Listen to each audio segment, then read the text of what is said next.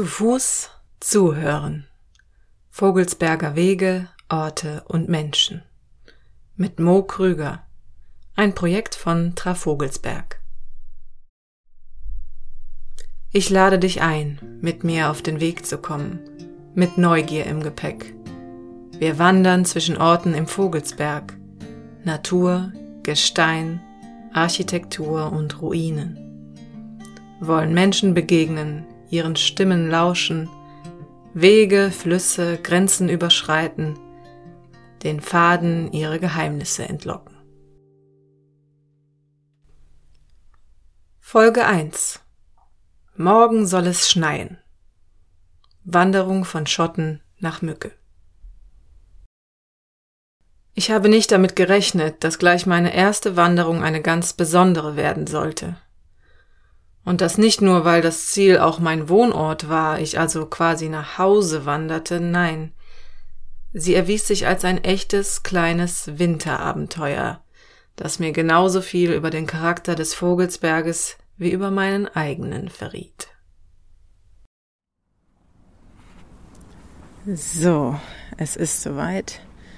Ich stehe jetzt hier in Schotten und zwar genau an dem Mühlenbrunnen vor der Kirche und lese gerade auf einer Tafel, dass hier während der Blütezeit der Schottener Mühlen der Mühlgraben in unmittelbarer Nähe verlaufen ist und dass hier die Kraft des Wassers genutzt wurde. Ich blicke auf das wunderschöne Rathaus. Sowieso ist Schotten einfach nur schön, zumindest wo ich gerade hier stehe. Und ich bin ganz ehrlich, ich bin furchtbar nervös. Es ist richtig eisig heute, obwohl die Sonne noch rauskommen soll. Äh, und meine Klamotten sind keine Funktionsklamotten. Ich bin in Wolle, Kord und nochmal Wolle gekleidet. Und ehrlich gesagt, weiß ich jetzt gar nicht, wo ich lang soll. Soll ich jetzt hier schon meine Karte auspacken und erstmal schauen? Oder einfach mal losgehen und die nächstbeste Person fragen, weil um diese Uhrzeit, um 9 Uhr morgens, bin ich hier gerade ganz alleine. Ich entscheide mich einfach in Richtung Norden loszugehen und entdecke an einem Parkplatz eine Tafel mit Landschaftskarte und versuche mich zu orientieren. Plötzlich fragt mich eine freundliche Stimme, ob ich Hilfe brauche. Ich drehe mich zu der Person um und erst in diesem Moment erkenne ich, dass ich direkt vor dem Eingang des Vulkaneums und der Touristeninformation stehe. Die Frau ist eine Mitarbeiterin, die mich herzlich hineinbittet. Ganz enthusiastisch stattet sie mich mit aktuellem Kartenmaterial aus. Insbesondere die Fahrradkarte sei für mich sehr hilfreich. Sie empfiehlt mir den R4 und willigt dann ein, mir mein allererstes Interview auf dieser Wanderung zu geben. Hallo, ich bin die Tina Ulm und ich arbeite hier im Vulkaneum und in der Touristinformation in Schotten. Also gebürtig bin ich eigentlich aus Frankfurt, ähm, habe meine Kindheit immer am Wochenende hier verbringen dürfen. Meine Eltern hatten hier ein Wochenendhaus und dann habe ich mich irgendwann mal tatsächlich hier in so einen Basaltkopf verliebt und bin vor 35 Jahren hier in Schotten gelandet und gehe hier auch nicht mehr weg, weil mir gefällt es hier sehr, sehr gut. Basaltkopf, das ist, das ist ein Mann, oder? Das ist ein Mann. So wird liebevoll der Vogelsberger ab und zu mal genannt, tatsächlich. Ja, Basalt, unser vulkanisches Gestein hier im Vogelsberg und es ist relativ hart. Ja. Aber ich muss ganz ehrlich sagen, ähm, so ein Basaltkopf, also ich komme mit meinem Mann sehr, sehr gut klar. Der ist ja. sehr, sehr lieb und sehr, sehr nett. Also das ist wirklich nur ein Sprichwort. Und diese Basaltköpfchen, das ruht eigentlich daher, weil die auch zum Pflaster, also Pflastersteine für den Straßenbau auch verwenden wurde. Okay. Das wunderbare Wörtchen Basaltkopf. Für mich klingt es vertraut. Es erinnert mich an den Kölschen Dialekt, wo man zum Beispiel Knieskop sagt, um einen geizigen Menschen zu beschreiben. Aber Basaltkopf, Basaltköpfchen, das die Landschaft prägende Vulkangestein als Teil der Persönlichkeit und als buchstäblicher Boden unter den Füßen. Enger verwoben geht es kaum. Beschreibt das wirklich den Vogelsberger an sich? hake ich bei Frau Ulm nach. Die Vogelsberger an sich, ja, wie gesagt, die werden öfters mal Basaltkopf genannt, aber ich finde, das ist gar nicht so. Also die sind schon etwas herber, so wie auch die Natur. Wir nennen uns ja hier äh, ein, ein Halbjahr Winter, ein Halbjahr kalt. Äh, bei uns werden die Pflaumen alle zwei Jahre umgehängt, damit sie einmal mit der Sonne dann tatsächlich auch reifen können. Ähm, aber im Grunde äh, sind die Menschen hier sehr herzlich und sehr liebevoll und passen auf ihre Natur auch gut auf. Und ähm, also wie gesagt, ich komme mit den Vogelsbergern sehr, sehr gut klar. Frau Ulm. Einst ebenfalls aus der Großstadt zugezogen, strahlt eine große Wärme aus und scheint mit dem ganzen Herzen hier im Vogelsberg angekommen zu sein. Zum Abschied gibt sie mir noch auf den Weg, die Natur zu genießen. Trotz des Nebels.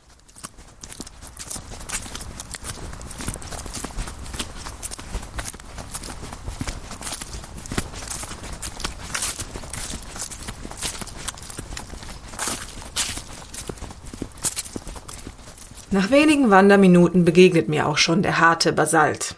Bloß nicht in Form von Köpfen, sondern in der von Hühnern. Ich entdecke das Naturdenkmal und Geotop, die Gluckensteine.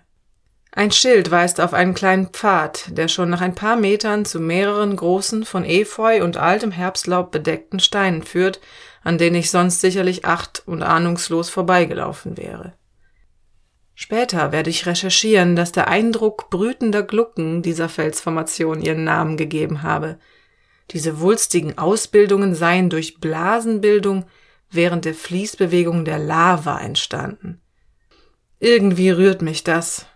Vulkanische Kräfte, die vor Millionen von Jahren wirkten, lassen Gesteinsformen entstehen und die Menschen bauen eine Beziehung zu ihnen auf, indem sie das Alltägliche und Vertraute in sie hinein interpretieren.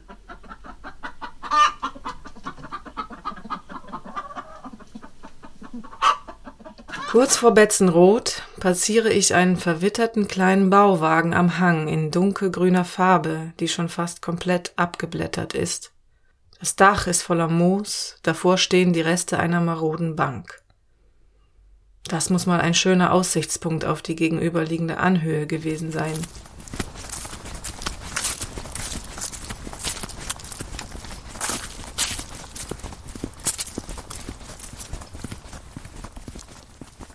Als ich das Dorf betrete, erfasst mich eine kleine Angstwelle, weil mir bewusst wird, dass ich mit Glöckchen am Stock und in diesem sonderbaren Aufzug da rein spaziere. Ich unterdrücke den Impuls, auf dem Absatz kehrt zu machen und gehe weiter.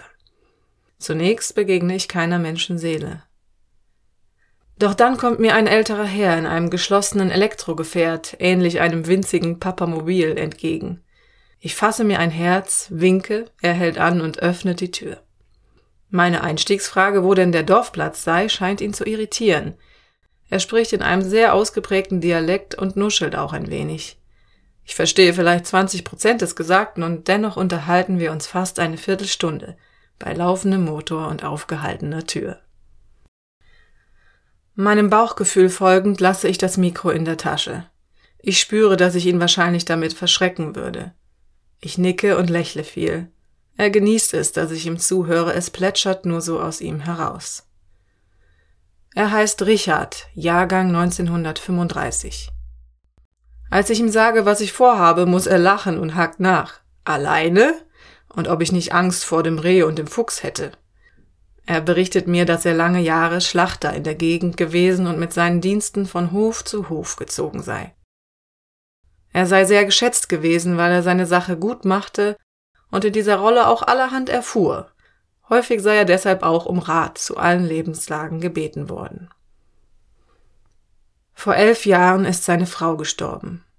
Als er das erwähnt, treten ihm das erste Mal die Tränen in die Augen. Er habe ihr immer gesagt, solange ich schaffe kann, schaffen wir das.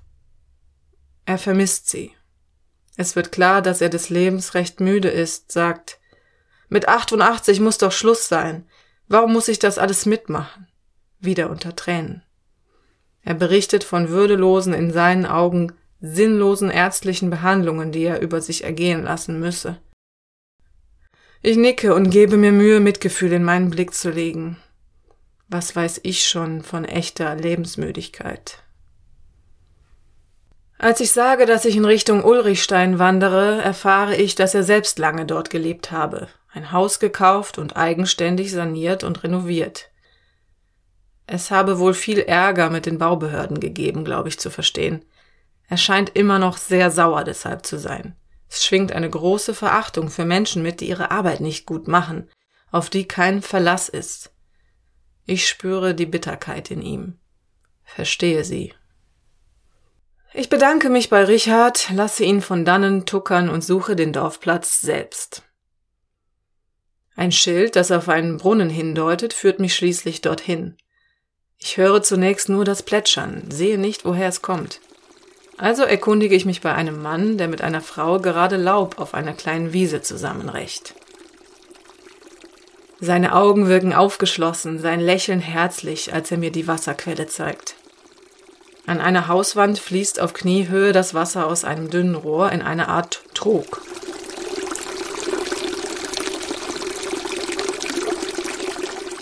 Ich muss über mich selber schmunzeln. Ich hätte den Brunnen gar nicht alleine finden können, weil ich so ein stereotypes Märchenbild von einem Brunnen im Kopf hatte.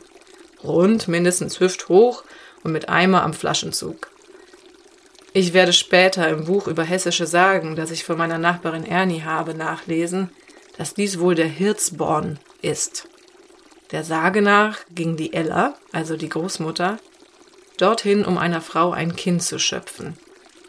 Der Brunnen als Quell des Lebens, auch des noch Ungeborenen.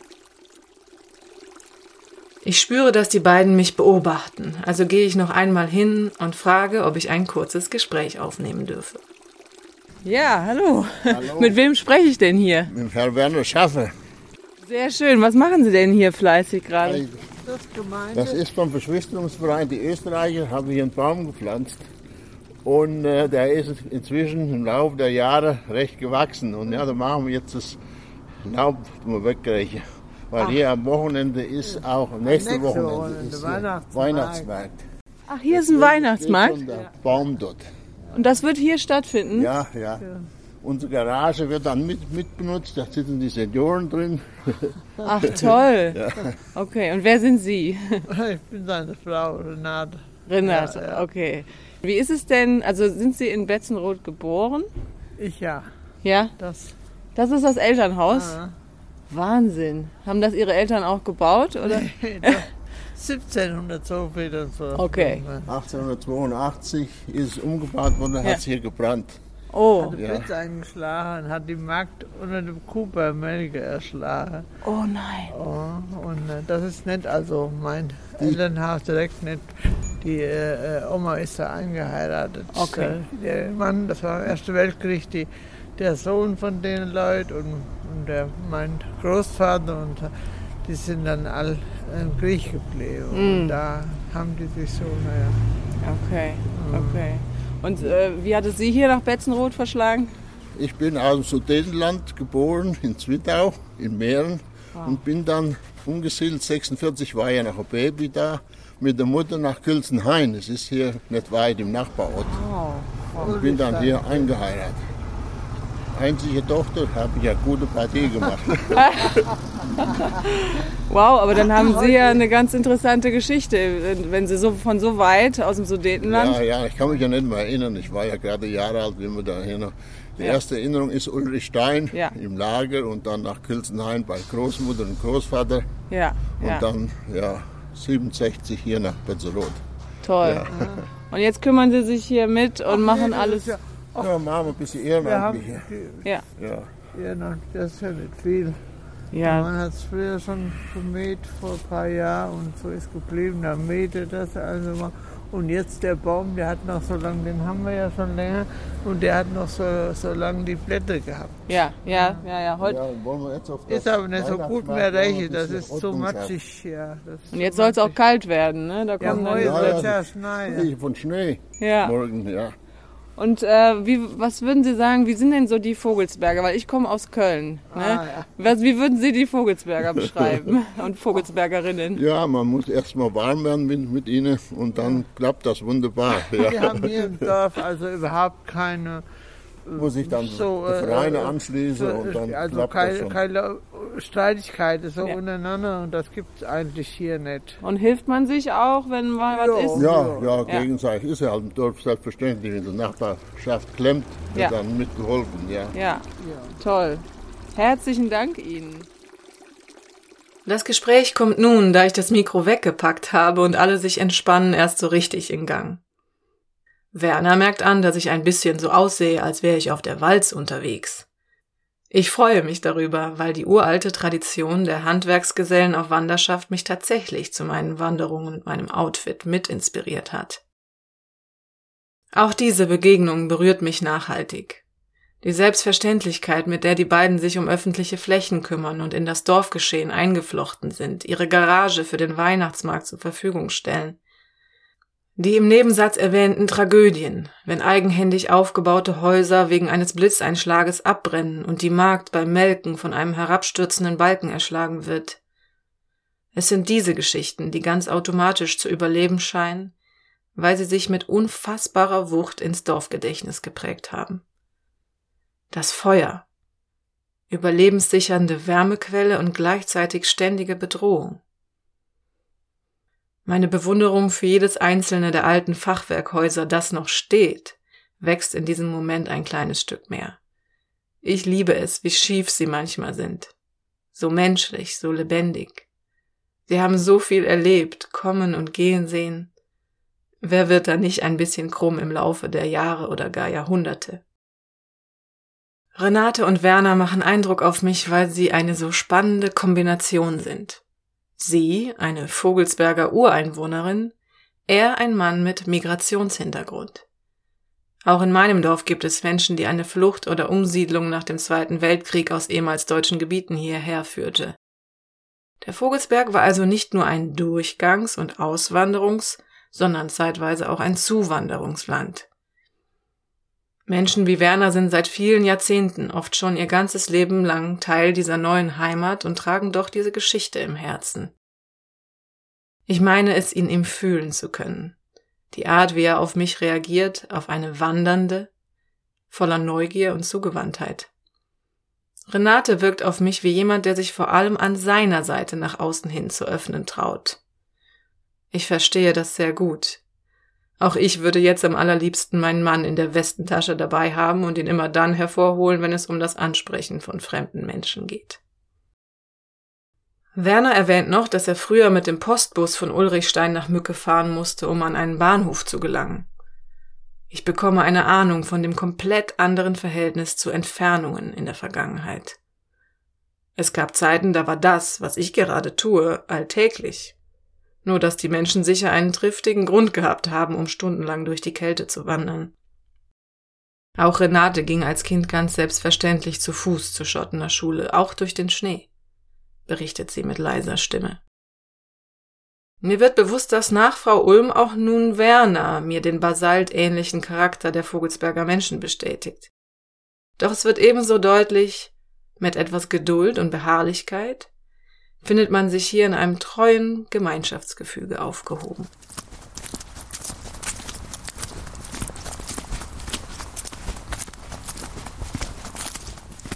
Ganz beschwingt verlasse ich Betzenroth und folge weiter dem R4, der sich lange am Schottener Flugplatz vorbeizieht.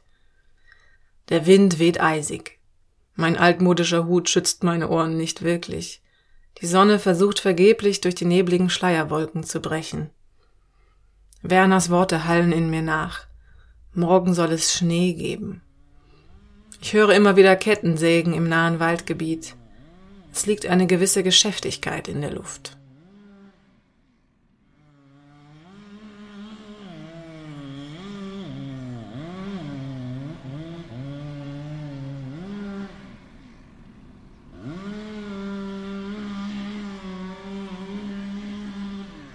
Im Wald halte ich an der Karl-Repp-Schneise inne. Beim Klang der Kettensägen und dem Blick auf kahle Bereiche voller Baumstümpfe habe ich gemischte Gefühle. Der Wald ist so vieles. Lebensraum für Tiere und Pflanzen, Naherholungsgebiet, Tourismusmagnet, aber eben auch ein wichtiger Wirtschaftsraum. Als hätte ich sie bestellt, finde ich ein paar Meter weiter eine Infotafel zum Wald und seinen Funktionen. Noch ein bisschen weiter wird mir die Feuchtwiese als Lebensraum erklärt. Durch Maat und Beweidung entstünden diese artenreichen Grünlandschaften. Sie seien ein kulturbedingtes Geotop. Mir kommt der Gedanke, dass Kultur und Natur nicht wirklich voneinander zu trennen sind.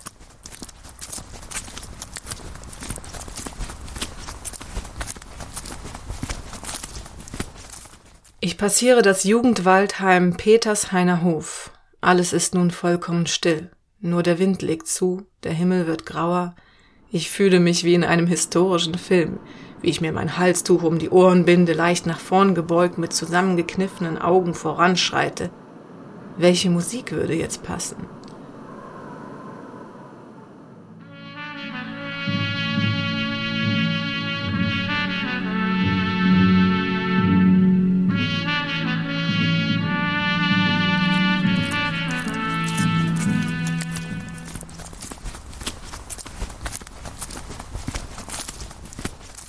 Ich finde stille Stimmen am Wegesrand. Wir denken an dich, Tünde. Simone, Kirsten, Heike, Peter, Frank und ein weiterer Peter haben ihrer Trauer auf einem Holzkreuz Ausdruck verliehen. Sie waren wohl schon länger nicht mehr dort, ein vertrockneter, von der Witterung zerfetzter Blumenkranz mit verblichen türkiser Schleife hängt am Kreuz. Talwärts nähere ich mich Kölzenhain, dem von der Einwohnerzahl her kleinsten Stadtteil von Ulrichstein. Hier hängt der Nebel schwer über den Häusern. Niemand ist zu entdecken. Nur die Hunde begrüßen mich lautstark.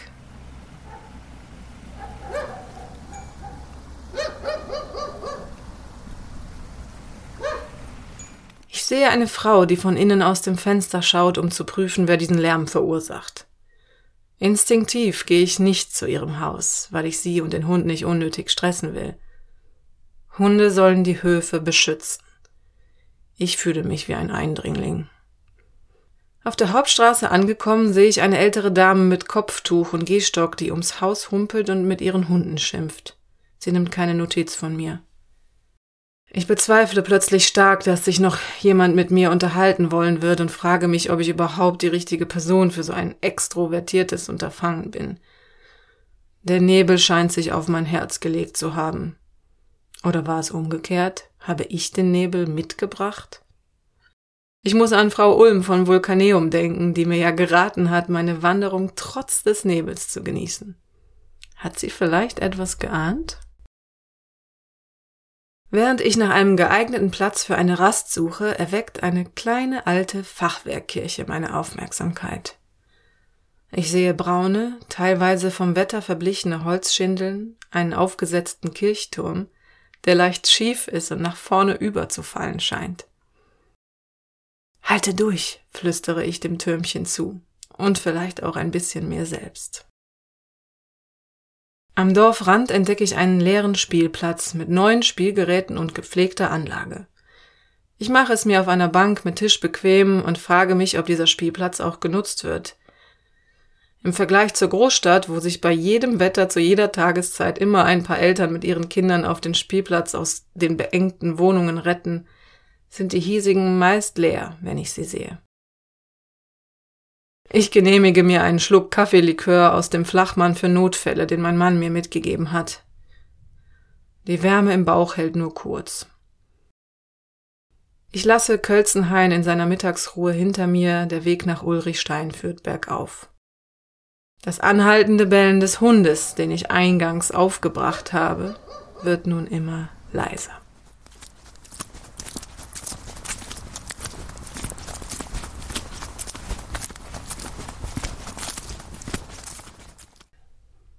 Lila Gartenhandschuhe, die jemand zum Finden an einen Ast gehängt hat, grüßen mich am Wegesrand. Ich schaue auf kleine, umzäunte Weiden rechts und links, meist mit einem großen Baum in der Mitte. Ein Schattenspender für die Tiere im Sommer? Riesige Findlinge liegen um die Bäume herum. Das alles erscheint mir mystisch. Ich passiere Höfe und begegne Landwirten, die sehr beschäftigt sind, wohl in gewisser Eile die letzten Vorbereitungen zu treffen, bevor der Schnee kommt. Ich will auch Sie nicht stören, bei laufendem Traktorenmotor ungewöhnliche Fragen stellen. Eine ganze Weile folge ich dem falschen Feldweg, ganz in Gedanken versunken. Irgendwann begreife ich, dass ich mich gerade von dem Hügel, auf dem ich das Zentrum von Ulrichstein vermute, entferne und muss demütig kehrt machen und zur letzten Weggabelung zurücklaufen. Auf einem schmalen Fahrtweg muss ein Pkw warten, bis ein Traktor Mist auf den Hänger geladen hat. Ich klopfe an das Autofenster und versuche mit einer Frage nach der Uhrzeit das Eis zu brechen. Der ältere Mann nennt sie mir und schaut verwirrt auf die alte Taschenuhr, die an meinem Gürtel hängt. Er weiß nicht, dass ihre Zeiger abgebrochen sind, die Uhr ein Erbstück meiner Urgroßmutter ist und mir lediglich als Talisman und Symbol für das aus der Zeit fallen dient. Er hat die Hand bereits am Knopf für das Fenster, er will wohl nicht, dass es noch kälter im Auto wird. Deshalb frage ich nur noch schnell, wie ich nach Ulrichstein komme. Als die Straße da lang, sagt er. Und das mache ich dann auch. In einer Kurve sehe ich ein totes Kalb durch eine geöffnete Scheunentür.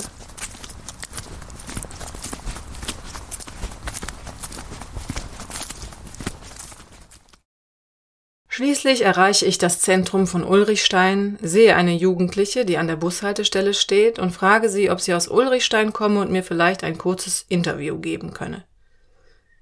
Sie lächelt freundlich, bejaht ihre Ulrichsteiner Herkunft gibt mir dann aber eine wie auswendig gelernte Standardantwort. Das darf ich leider aus Datenschutzgründen nicht und müsste auch zuerst das Einverständnis meiner Eltern einholen. Ich bin so baff von dieser bürokratischen Schlagfertigkeit aus dem Munde eines so jungen Wesens, dass ich gar nicht auf die Idee komme, ihr zu erklären, dass das Ganze auch anonym oder ohne Aufnahmegerät passieren könne, wünsche ihr alles Gute und gehe weiter. An einer Infotafel lerne ich, dass man den süßen Kölzenhainer Kirchturm in der Fachsprache Haubendachreiter nennt. Ich sehe mich auf dem Platz vor dem Rathaus um. Menschen huschen geschäftig zwischen den Autos her, die Schultern wegen der Kälte hochgezogen. Eine ganz normale winterliche Wochentagsszenerie. In meinem historisch anmutenden Aufzug komme ich mir plötzlich sehr lächerlich und deplatziert vor. Mir ist kalt. Ich habe Hunger. Im Eingangsbereich eines Leerstandes lasse ich mich frustriert nieder und esse zwei meiner Müsliriegel. Buchladen steht in großen Buchstaben über der Eingangstür. Darunter Bücher seit 1870, Belletristik, Reiseführer, Philosophie. Durch die Scheibe erkenne ich, dass im Innenbereich noch Regale stehen, ebenso ein Holzofen. Wie lange steht der Buchladen schon leer? Ich hätte es geliebt, in so einem kleinen, urigen Geschäft nach literarischen Schätzen zu stöbern. Einige Wochen später wird mir bewusst werden, dass dieser Laden erst kürzlich als Kulisse für den Kinofilm was man von hier aus sehen kann, gedient hat. Sehr viele Szenen wurden in Ulrichstein gedreht und nun frage ich mich, hat dieser Buchladen je in der Realität existiert? Ich steuere das Museum im Vorwerk an, meine letzte Hoffnung auf ein warmes Gespräch. Doch an der Tür lese ich, dass das Museum in der Winterpause ist. Ab diesem Moment habe ich nur noch einen Wunsch, und zwar schnellstmöglichst nach Hause zu kommen. Mein Wissen über den noch weiten Weg und mein Gefühl für die Tageszeit sagen mir, dass ich mich beeilen muss. Ich will nicht im Dunkeln wandern und meine Familie beunruhigen. Also mache ich mich auf, aber nicht ohne ein stilles Versprechen zu hinterlassen. Ulrich Stein, ich komme wieder.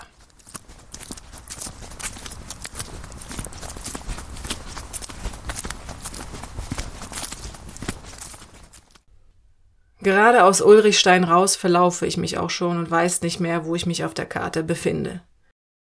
Auf einer Bank kullern nun Tränen der Erschöpfung und Verzweiflung aus mir raus. Danach fühle ich mich erleichtert und kann schon wieder über die ganze Situation schmunzeln. Auf einem Hof sehe ich, wie eine Frau mit ihrem Vater, wie ich vermute, Schutzplan um ein paar Pflanzen auf dem Balkon bindet. Ich betrete das Grundstück und frage sie, wo ich bin. Trotzdem, dass sie offensichtlich beschäftigt ist und die beißende Kälte sie in Eile versetzt, begegnet sie mir herzlich und erklärt mir detailliert den Weg nach Bobenhausen II, der dem Flusslauf des Gilchbaches folgt.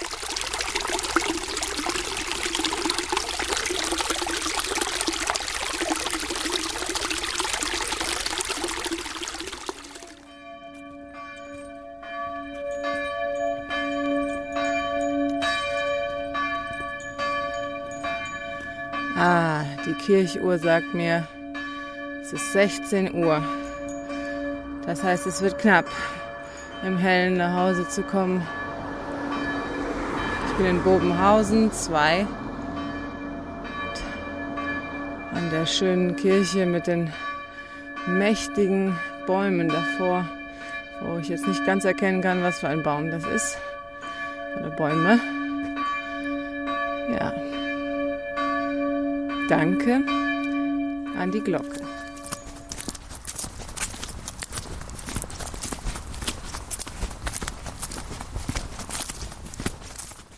In Bobenhausen 2 fällt mein Blick auf ein großes Bildnis an einer Hauswand, auf dem ein Mann zu sehen ist, der auf dem Feld mit der Hand die Samen aussät.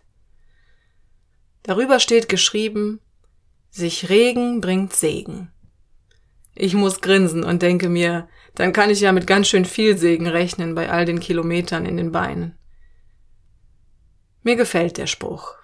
Ins Machen kommen, Vertrauen, Geduld üben, ernten. Ich entscheide mich, ab jetzt einfach die Landstraße entlang zu gehen. Keinen Meter mehr zu viel heute. Segen hin oder her. Kein Verlaufen mehr riskieren. Es gibt jetzt nur noch eine Richtung. Mücke. Ilsdorf. Meine Familie.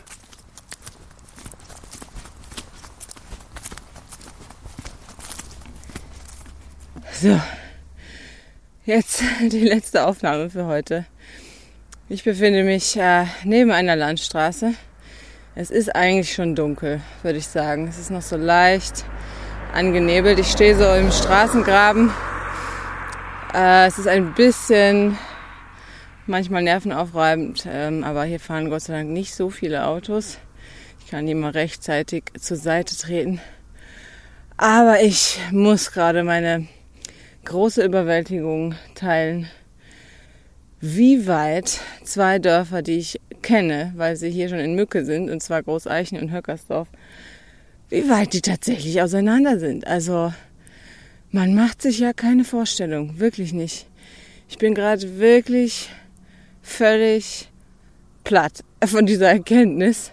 Ich habe irgendwie nach drei Kurven schon gedacht, dass ich jetzt schon da sein müsste und dann kam noch eine und noch eine. Und ähm, ja, Wahnsinn.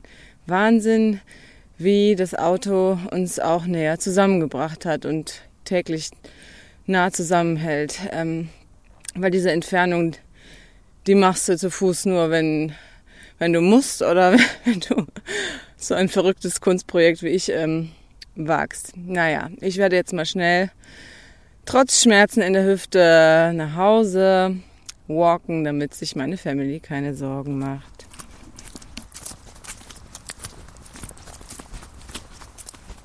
Das letzte Stück von Großeichen nach Ilsdorf nehme ich einen bekannten Feldweg und beginne tatsächlich zu rennen. In einer Hand eine kleine Taschenlampe, um im Dunkeln nicht zu stolpern. Das vertraute Waldstück, Laubberg genannt, erscheint mir jetzt gruselig. Jedes Knacken im Unterholz lässt mich zusammenschrecken und ich muss an die alte Sage, von der grausamen Windbraut denken, die hier einst bei sternheller Nacht die Wipfel zum Krachen brachte, um einen riesigen, kopflosen Reiter anzukündigen. Bei meiner Ankunft gegen 18 Uhr, der Blick auf die erleuchteten Fenster unseres Wohnhauses, breitet sich in meinem ganzen Körper ein warmes Zuhausegefühl aus, wie ich es hier bisher noch nicht gespürt habe.